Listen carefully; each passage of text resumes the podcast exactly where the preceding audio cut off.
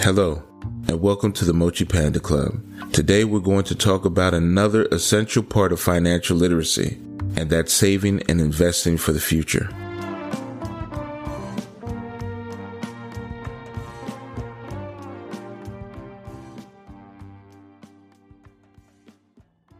First, let's talk about saving. Saving is simply setting aside a portion of your income for future use. This could be short-term goals like a vacation or down payment on a car or long-term goals like retirement. One of the most important things to remember when it comes to saving is to start early and be consistent. The earlier you start saving, the more time your money has to grow and the less you'll need to save each month. Now let's talk about investing. Investing is the process of using your money to make more money. There are many different types of investments, but some common examples include stocks, bonds, real estate, and mutual funds. Investing can be a great way to grow your wealth over time, but it's important to remember that it's not without risk. Before you start investing, it's important to have a solid understanding of the different types of investments and the associated risks. When it comes to saving and investing, it's important to find a balance that works for you. The key is to make sure that you're saving enough for your short-term and long-term goals while investing enough to help your money grow. One of the best ways to start investing and saving for the future is by opening a savings account and start contributing to it regularly. You can also consider finding robo advisors, which can help you with the investment portfolio. The bottom line is saving and investing are important parts of financial literacy and are key to reaching your financial goals. Start early be consistent, and always learn more about the different options available to you. Knowing how to save your money just might be the second most important thing that you do besides having a budget. And while it may seem daunting at first, I'm going to provide you with a few best practices that'll help you along the way. First off, create a budget, which we covered in the first episode. Knowing exactly how much money you have coming in and going out each month is a critical first step to saving money. Tracking your expenses, identifying areas where you can cut back, and allocating funds towards savings is pivotal. Next, make sure you're able to automate your savings. Consider setting up an automatic transfer from your checking account to your saving account each month. That way you can ensure that you are consistently setting aside money for your future. The next thing, avoid impulse purchases. Impulse purchases can quickly eat away at your savings. Try to resist the urge to buy things on a whim and instead wait a day or two before making a purchase to see if you still want it. I know we live in a YOLO society and everybody wants everything yesterday. It's not worth it. Next, make sure that you save your windfalls. Any additional income you receive, such as bonuses, tax refunds, or gifts, should be allocated towards your savings. It's money that you didn't expect. So just park it in savings. It's the best place it could be. Trust me. Thanks for watching. Next, live below your means. One of the best ways to save money is to live on less than you earn. Prioritize your spending and make sure you are saving a portion of your income each month rather than spending everything you earn.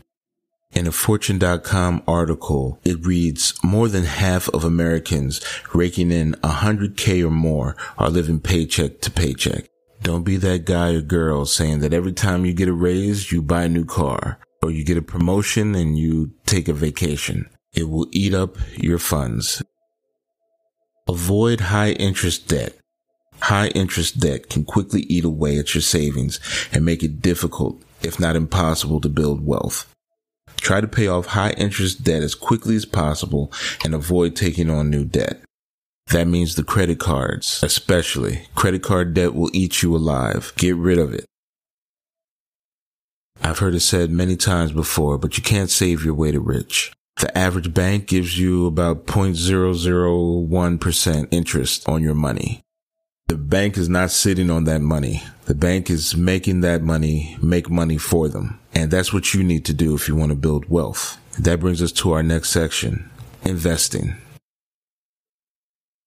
Investing can be a great way to grow your wealth over time, but it can also be overwhelming, especially as a beginner. Here are some of the best practices to help you get started. Investing can seem like a really daunting task, but let me tell you, it's pretty simple. The very first thing that you should do is educate yourself.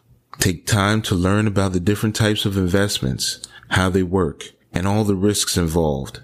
There are many free resources available online, such as articles, videos, and courses that you can take to educate yourself for free. I use YouTube all the time. YouTube is the greatest teaching tool ever.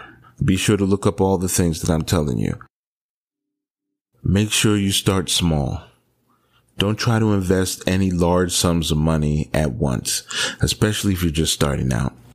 Instead, start with a smaller amount and gradually increase your investment over time. You ever heard the expression, don't put all your eggs in one basket? It's true. In investing, it's called diversifying. Make sure to always diversify your portfolio. That means spreading your investments across different asset classes, such as stocks, bonds, real estate. This all helps to avoid the overall risk and increase your chances of success. Now, believe me when I tell you, investing is a gamble. Is it gambling like the lottery? It can be. the odds can be a lot worse. You can lose everything by making uneducated, undisciplined choices and decisions.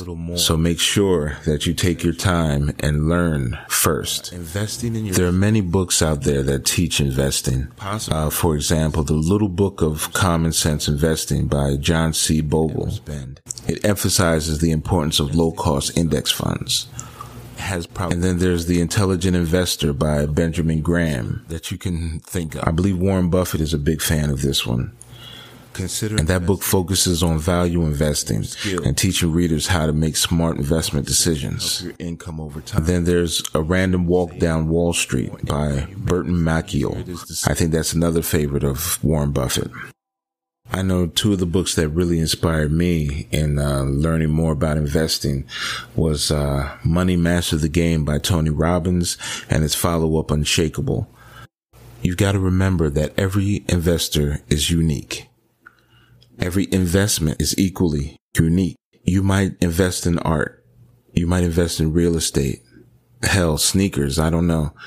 But whatever it is, it's going to be unique to your likes, interests, and values. So use that to your benefit. It's very important knowing the difference between an asset and a liability and make sure that the hard earned money that you saved and you decided to invest are only spent on assets. Avoid trying to time the market. Trying to time the market and trying to buy and sell investments based on short-term market conditions is generally not a good strategy for beginner investors. Instead, focus on making regular long-term investments and letting time work for you. Work with a professional. If you're new to investing, consider working with a financial advisor or professional who can help guide you and provide advice. Just make sure you choose a reputable professional who has your best interests in mind. One of my favorite movies, uh, The Professional. Leon, the Professional, with Natalie Portman as a young girl that's being tutored by an assassin to become an assassin herself, to exact revenge on some evildoers that killed her family. Very good movie if you haven't seen it. In particular, there's a part of the movie that I think equates pretty well to investing. And it goes like this. When Leon starts teaching Matilda about becoming an assassin, the first weapon that he teaches is the sniping rifle. And he said, this is the easiest thing to learn. It's very easy to shoot someone from a half mile away from on top of a building. One of the simplest things you could do is pull a trigger. He said, as you become closer to being a professional, the closer you can move to your target. So he says the last weapon that you'll learn to use is the knife. So I take investing with almost the same analogy. When you start off investing, the longer your time horizon is, better it is for a beginner to use. When we talk about thinking for the long term in investing, and we're talking about thinking decades out, that's a pretty easy way to make money. If you hold on to it long enough, your money will grow. It doesn't take much skill, talent, knowledge, anything to do that. Just like the sniper rifle, right? The more of a professional that you get with investing means that the less time it will take to make money. 10 years, anybody can buy a stock and hold on to it forever and it'll probably be worth a lot more than what it was when you bought it. In a month, yeah, you know, the less time that you have to work with, the more that you actually have to know what you're doing. If you think about it in terms of, you know, weeks, days, minutes sometimes. If you look at penny stocks, uh, it can be seconds could mean the difference between making money and losing it. The more professional you become with investing, the least time you need to make money, if that's making any sense. And I believe it's always important to have a long-term perspective when making investment decisions. Don't get too caught up in short-term market fluctuations and instead focus on the big picture and the long journey ahead. What is your ultimate goal?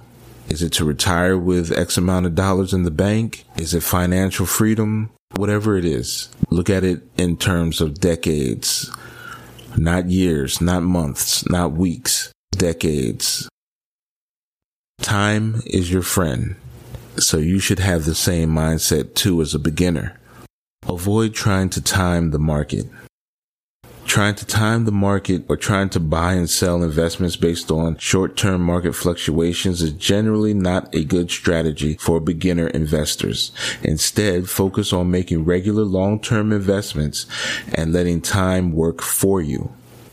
I know for a lot of us, it's hard to trust anybody, especially when it comes to money. Sometimes we feel like nobody's going to care about our money as much as we do. And you'd be right. That's why it's important for you to know the basics and use professionals for their guidance, for their advice, but not because you don't know anything. They're supposed to just add to what you already are learning and what you already know.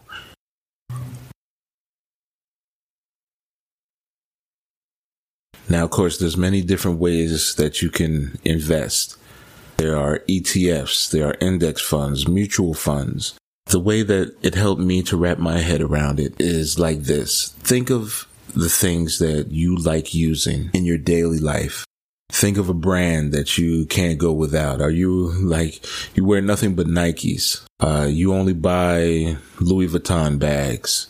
You only buy Apple products. Learn what those stock tickers are and actually buy into the companies that you use on a daily basis.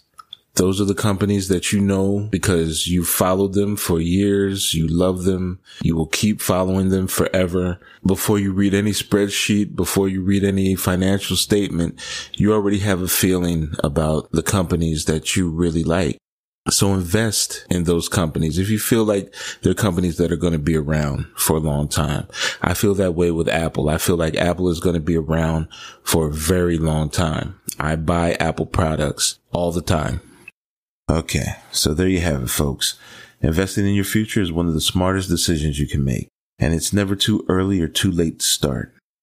Whether you're looking to build a comfortable retirement or achieve a specific financial goal, the power of saving and investing can help you get there.